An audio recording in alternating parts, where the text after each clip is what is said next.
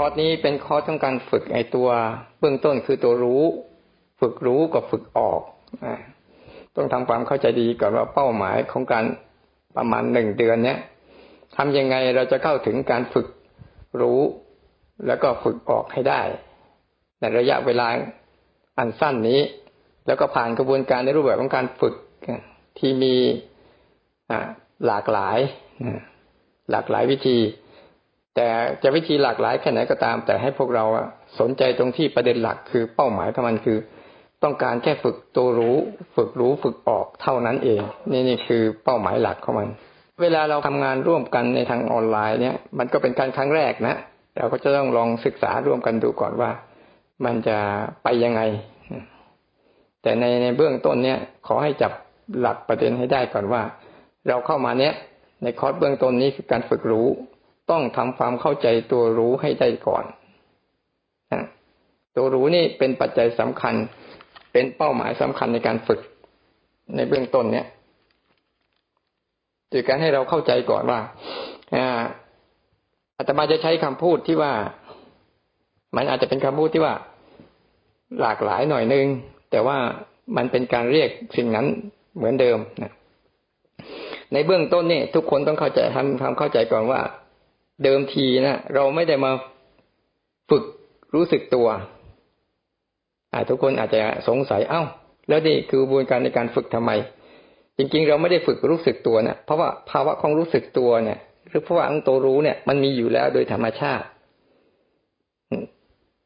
มันมีอยู่ของมันอยู่แล้ว โดยธรรมชาติ เดิมแท้ของมันอะ มันมีอยู่แล้ว แต่ที่เรามาฝึกเนี่ย คือเราต้องการฝึกให้จิตเราคุ้นชินกับตัวเนี้ย คุ้นชินกับตัวรู้นี้ให้ได้ก่อนในเบื้องต้นเนี่ยหรือเรียกว่าฝึกให้เขาได้รู้จัก รู้จักตัวรู้ให้ได้ก่อน เพราะตัวรู้เนี่ย มันเป็นตัวที่มีโดยธรรมชาติอยู่แล้วอาตมาจะใช้คำพูดเรียกมันอีกในยะหนึ่งเพื่อให้เราเข้าใจง่าย ๆ ที่พวกเราจะได้ไม่ต้องใช้ความคิดมาก ทุกคนเคยสังเกตไหมว่าในชีวิตเรานะ่ะ มันมีอยู่สองสองสิ่งที่เราควรจะสังเกต มันมีตัวเรื่องราว อยู่อันหนึ่ง กับอีกอันหนึ่งคือ ตัวรู้เรื่องราว นั้นๆ มันมีเรื่องราวกับตัวรู้เรื่องราวสองตัวเนี้ย ถ้าเราเข้าใจมันดีๆปุ๊บเนี่ย ตัวเรื่องราวนี่ไม่ใช่ตัวรู้ ตัวเรื่องราวทั้งหมดบนโลกนี้นะ่ะ ไม่มีตัวรู้อยู่ในนั้นเป็นแต่เพียงอุปกรณ์และเครื่องมือฝึกเท่านั้นเอง แต่ตัวที่สำคัญที่สุดคือตัวตัวรู้เรื่องราวอะ ทุกคนน่ะ เวลาโกรธทุกคนก็จะรู้ ว่าเนี่ยความโกรธเกิดขึ้นแล้ว หรือทุกคนอยากก็จะรู้ว่าเนี่ยความอยากเกิดขึ้นแล้วแต่ไอตัวรู้ที่ตัวเนี้ยมันเป็นตัวธรรมชาติเดิมแท้ที่ทุกคนมีอยู่แล้วเขาเรียกว่าตัวรู้สึกตัวคือในยะง่ายๆให้เข้าใจง่ายๆว่า มันมีตัวเรื่องราวกับตัวรู้เรื่องราว ทีนี้เราต้องการส่งเสริมให้จิตน่ะ ฝึกให้มันคุ้นชินกับตัวรู้เรื่องราว แล้วไม่ไปกับเรื่องราว โดยเฉพาะอย่างยิ่งกับความคิดเราจึงสึกว่ามันมีตัวความคิดกับตัวรู้ความคิด ไอ้ตัวรู้ความคิดนั่นแหละก็เป็นตัวรู้ แต่ตัวความคิดแหละเป็นตัวเรื่องราวที่เราต้องหัด ในเบื้องต้นเนี่ย เราต้องหัดตรงนี้ก่อน คือภายในนะเราจะพูดภายในออกสู่ภายนอก ภายในนี่คือ ฝึกตัวรู้เรื่องราวเป็นหลักไว้ก่อน ทีนี้เราก็จะใช้ตัวรู้เรื่องราวเนี่ยมาผ่านกระบวนการในการฝึกกัน เช่นเราใช้กระบวนการที่เราใช้ในคอร์สนี้จะมีกระบวนการในการใช้หลายลักษณะ ลักษณะหนึ่งที่เราใช้คือลักษณะของ กาสิบสี่จังหวะ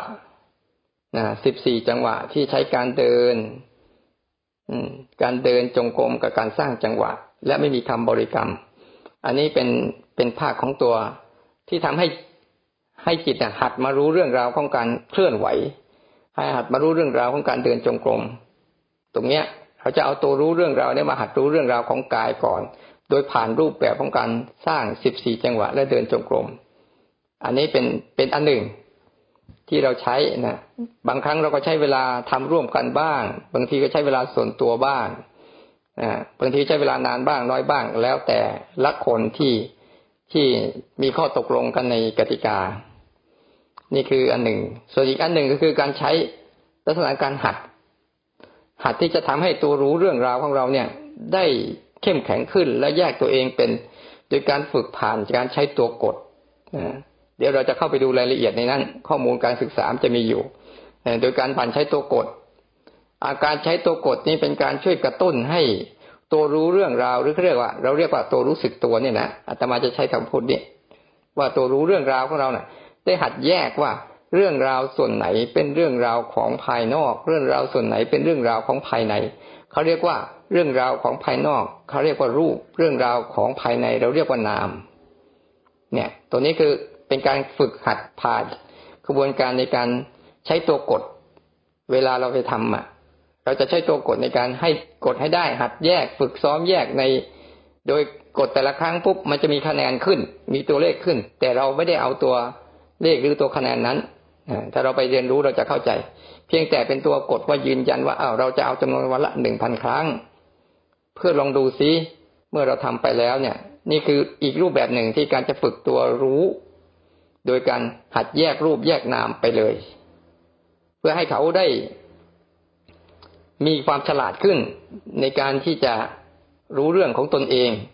เพราะว่าถ้าเราไม่ทำอย่างนี้ปุ๊บชีวิตเรามันจะปนกันไปหมดเลย บางทีเรื่องข้างนอกเข้าไปสู่ข้างใน บางทีเรื่องข้างในออกมาข้างนอก มันจะปนเปกันหมดเลย จนเราไม่รู้จักว่า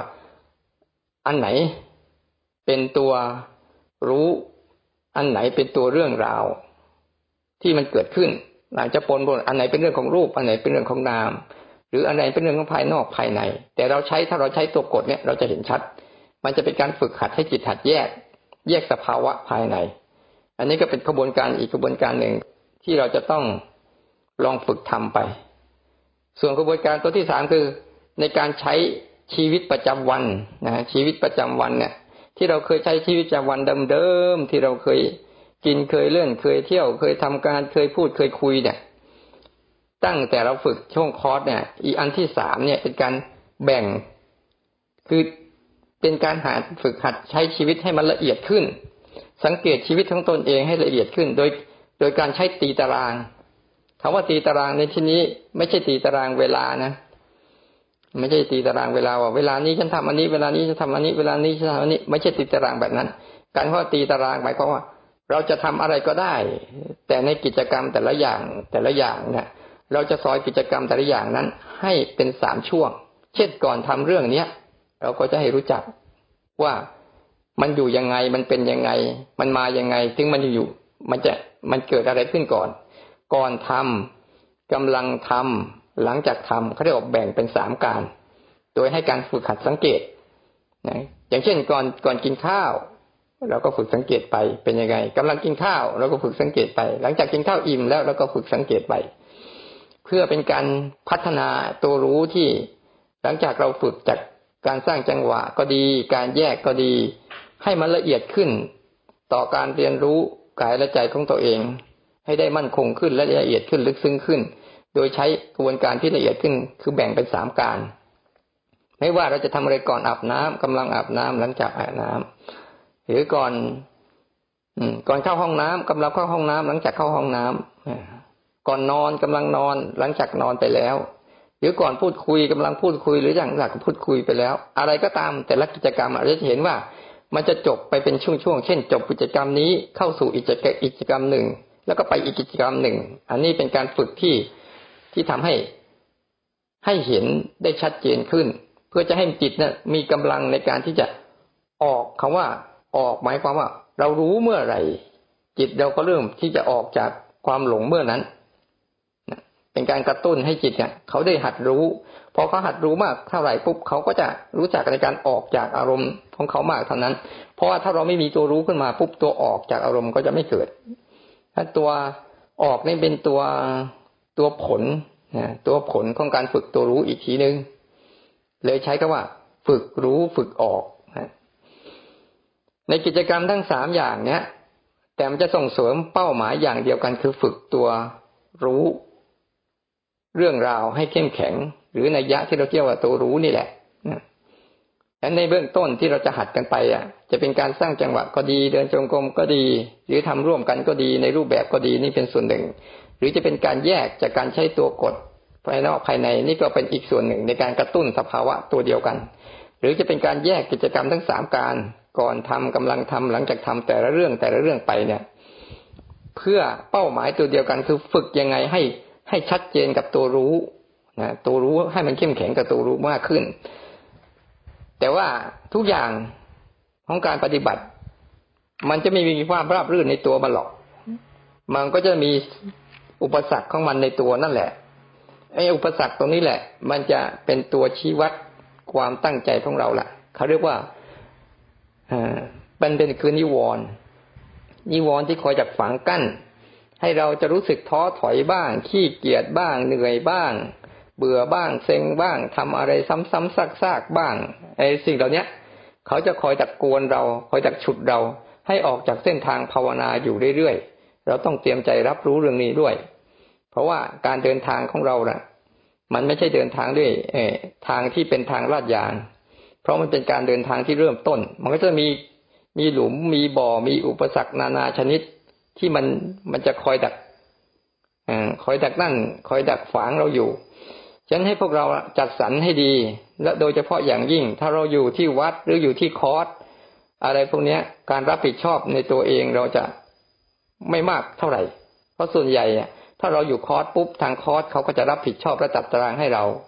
ถ้าอยู่วัดก็ทางวัดเขาจะรับผิดชอบแล้วก็จัดตารางให้เรา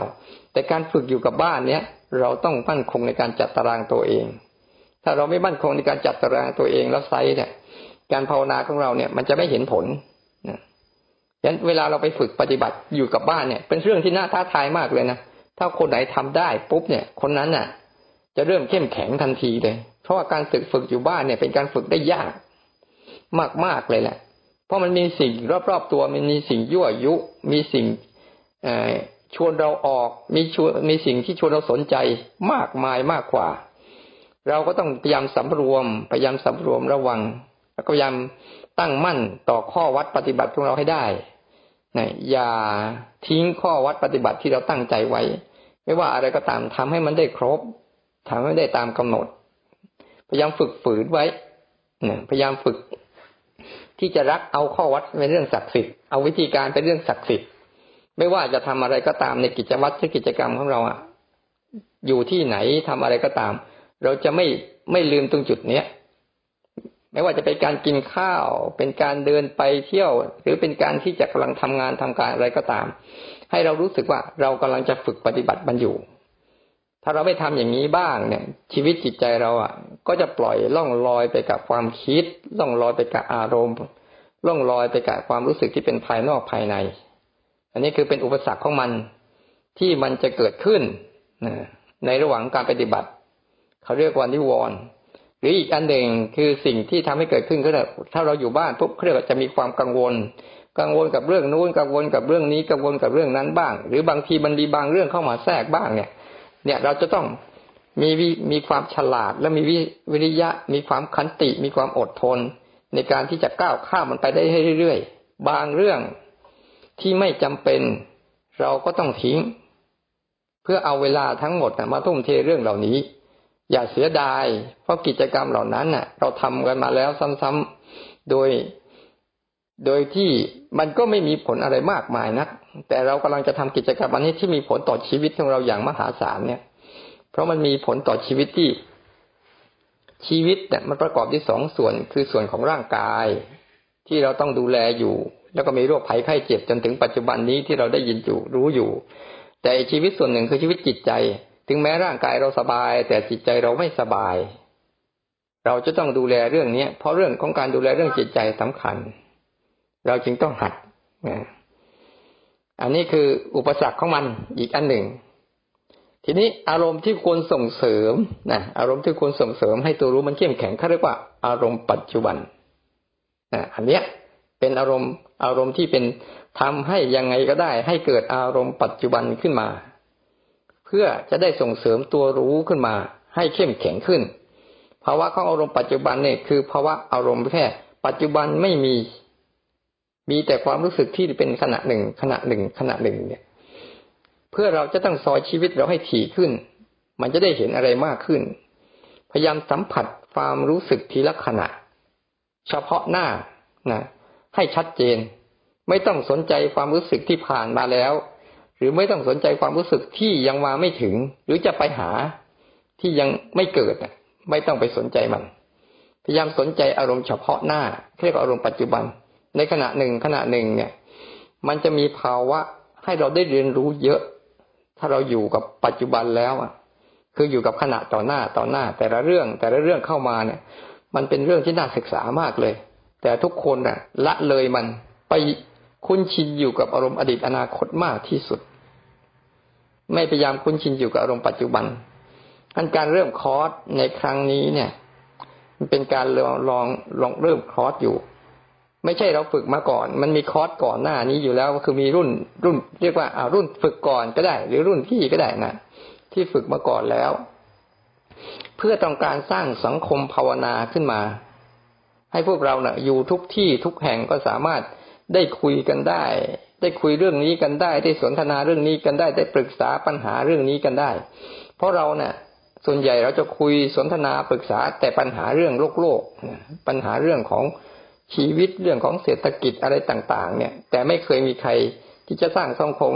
ศึกษาปรึกษาคุยปัญหาเรื่องจิตวิญญาณกันเลย มีน้อย แต่อันเนี้ยเรากำลังค่อยๆสร้างสังคมอันนี้ขึ้นมา เพื่อให้พวกเราได้ได้ลองเข้ามาหล่อหลอมรวมกำลังใจว่ามีเรื่องเดียวกันในกลุ่มเราเนี่ย มีเรื่องเดียวกันที่จะฝึกเรื่องนี้นะ ไม่ว่าจะเป็นการฝึกอะไรก็ตาม แต่เราตั้งใจจะฝึกเรื่องนี้ร่วมกัน เพื่อมันจะเกิดพลัง นั้นในคอร์สเนี้ย บางครั้งเรามีชั่วโมงทำร่วมกันเนี่ย เป็นชั่วโมงที่ว่าให้ทุกคนมีจิตใจสนใจเรื่องเดียวกัน เพื่อมันจะส่งพลังไปสู่คนอื่นๆด้วยที่ได้ตั้งใจทำบางครั้งคนขี้เกียจคนอ่อนแอ ก็จะขยันขึ้นมา เพราะมีเพื่อนร่วมเดินทาง เพราะมนุษย์เป็นสัตว์สังคม ถ้าเราไม่เข้มแข็งเราไปคนเดียวไม่ได้ เราก็ต้องมีเพื่อนเขาเรียกกัลยาณมิตร เป็นเพื่อนพากันไป นั้นเวลาเราเข้ามาฝึกฝนปฏิบัติแล้วนะบางครั้งมันก็จะมีเงื่อนไข เยอะแยะมากมายในชีวิต ไม่ต้องห่วงนะ แต่เราก็ต้องพยายามแหวกมัน ตัดมัน ทิ้งมัน ปล่อยมัน เพื่อจะมุ่งมั่นในการพัฒนาเรื่องนี้ในช่วงระยะเวลาหนึ่งเดือนนะเป็นการเปิดคอร์สที่ยาวนะหนึ่งเดือนในการภาวนาเนี่ย แล้วก็จะมีกิจกรรมอื่น ๆ เช่น หลาย ๆ อย่างที่เราเข้าไป สื่อก็มีให้อะไรก็มีให้ เหลือแต่พวกเราอย่างเดียวแหละว่า จะตั้งใจเอากันจริงไหมในช่วงระยะเวลาแบบนี้ และช่วงเศรษฐกิจอย่างนี้ โลกเป็นแบบนี้ด้วย สังคมเป็นแบบนี้ด้วย เราต้องปรับตัวกันครั้งยิ่งใหญ่ ครั้งใหญ่ในการปรับตัวเนี่ยเท่าใจยังไม่ปรับนะ ตัวร่างกายก็ปรับไปได้ แต่ถ้าเราปรับจิตใจได้แล้วเนี่ย ตัวร่างกายเนี่ยมันปรับง่าย ปรับกายเนี่ยมันปรับง่าย แต่ปรับใจนี่ยปรับยาก แต่ใจที่ปรับได้ดีแล้วเนี่ย มันจะเข้า มันจะเข้ากับสังคมเหตุการณ์แวดล้อมอะไรได้ง่าย เพราะมันรู้จัก มันไม่ได้มีความอยากเป็นเครื่องนำหน้า เช่นการอาศัยจังหวะที่เราอยู่ร่วมกันและภาวนาร่วมกันเนี่ย ก็ขอให้เราทุกคนเนี่ยตั้งจิตตั้งใจนะเนื่องในวันที่เป็นวันวิสาขาบูชา เป็นวันเกิดประสูติตรัสรู้ และปรินิพานของพระพุทธเจ้าด้วย แล้วก็เป็นวันเริ่มเปิดคอร์สด้วยของพวกเราเนี่ย ขอให้เราถือว่าเป็นการฝึกปฏิบัติบูชานะการฝึกปฏิบัติบูชาเป็นการบูชาอย่างสูงสุด ที่พระเจ้าท่านว่า ใครก็ตามจะบูชาด้วยข้าวตอกดอกไม้ขนมของหอม หรืออะไรมากมายก็ตาม แต่ไม่เท่ากับปฏิบัติบูชา เพราะการปฏิบัติบูชาเนี่ย มันจะทำให้การเปลี่ยนชีวิตจิตใจของเราได้ ก็ขอให้พวกเราทุกคนอะมุ่งมั่นแล้วก็ตั้งใจ จะมีอุปสรรคอะไรอะไรก็พยายาม นั่นแหละเขามาวัดความตั้งใจวัดความบารบารมีความกล้าหาญเรียกวิยะคือความกล้าหาญที่จะก้าวข้ามมันได้ไหม ทิ้งมันได้ไหม เพื่อสิ่งนี้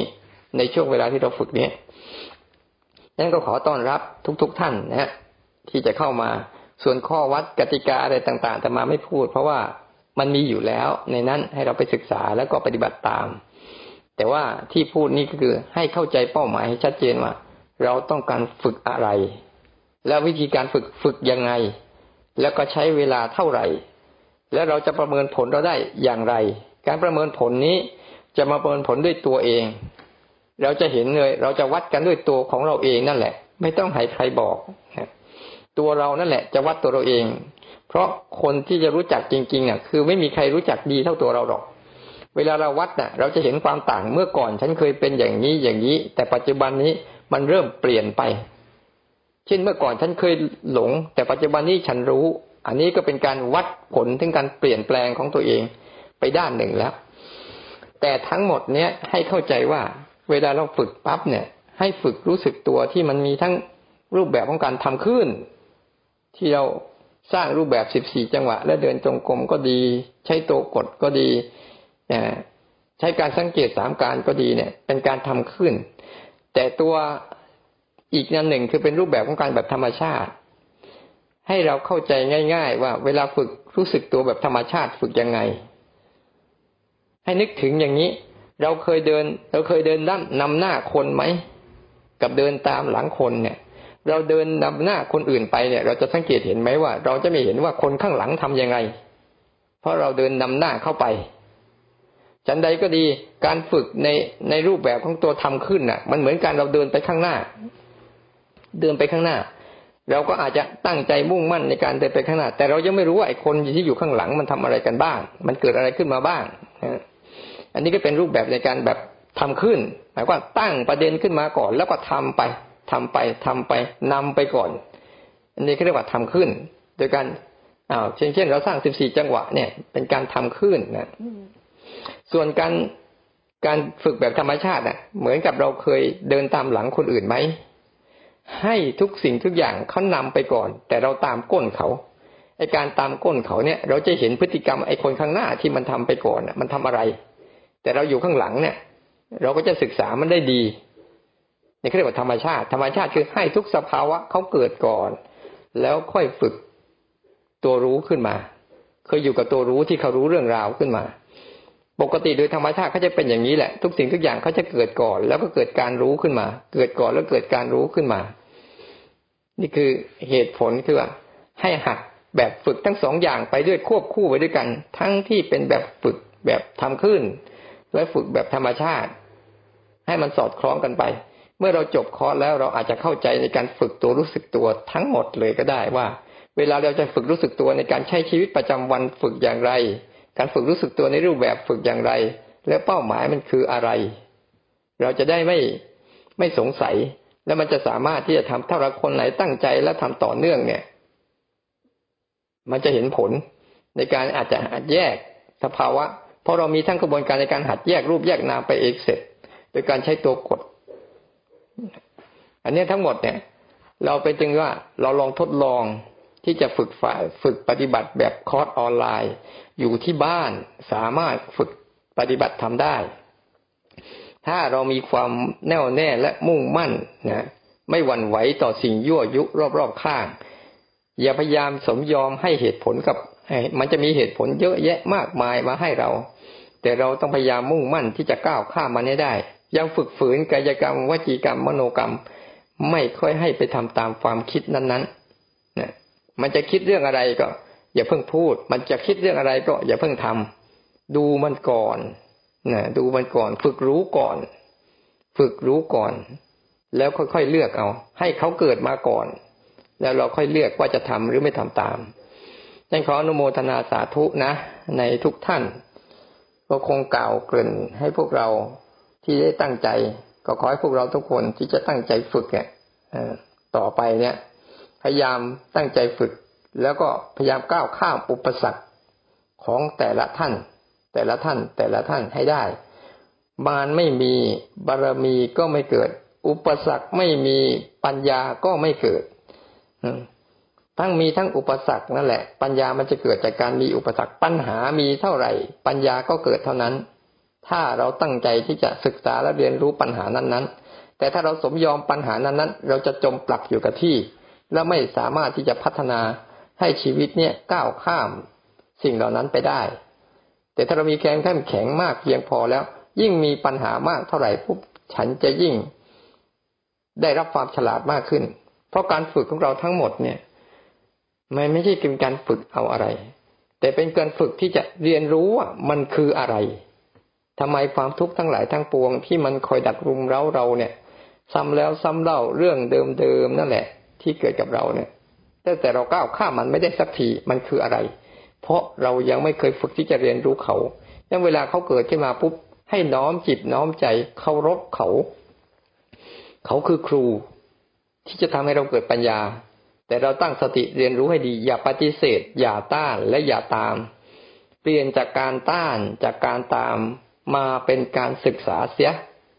แล้วเราจะเข้าใจจิตเราจะเริ่มจิตเขาจะเริ่มฉลาดตรงนี้ เมื่อเขาได้รับการศึกษาเต็มที่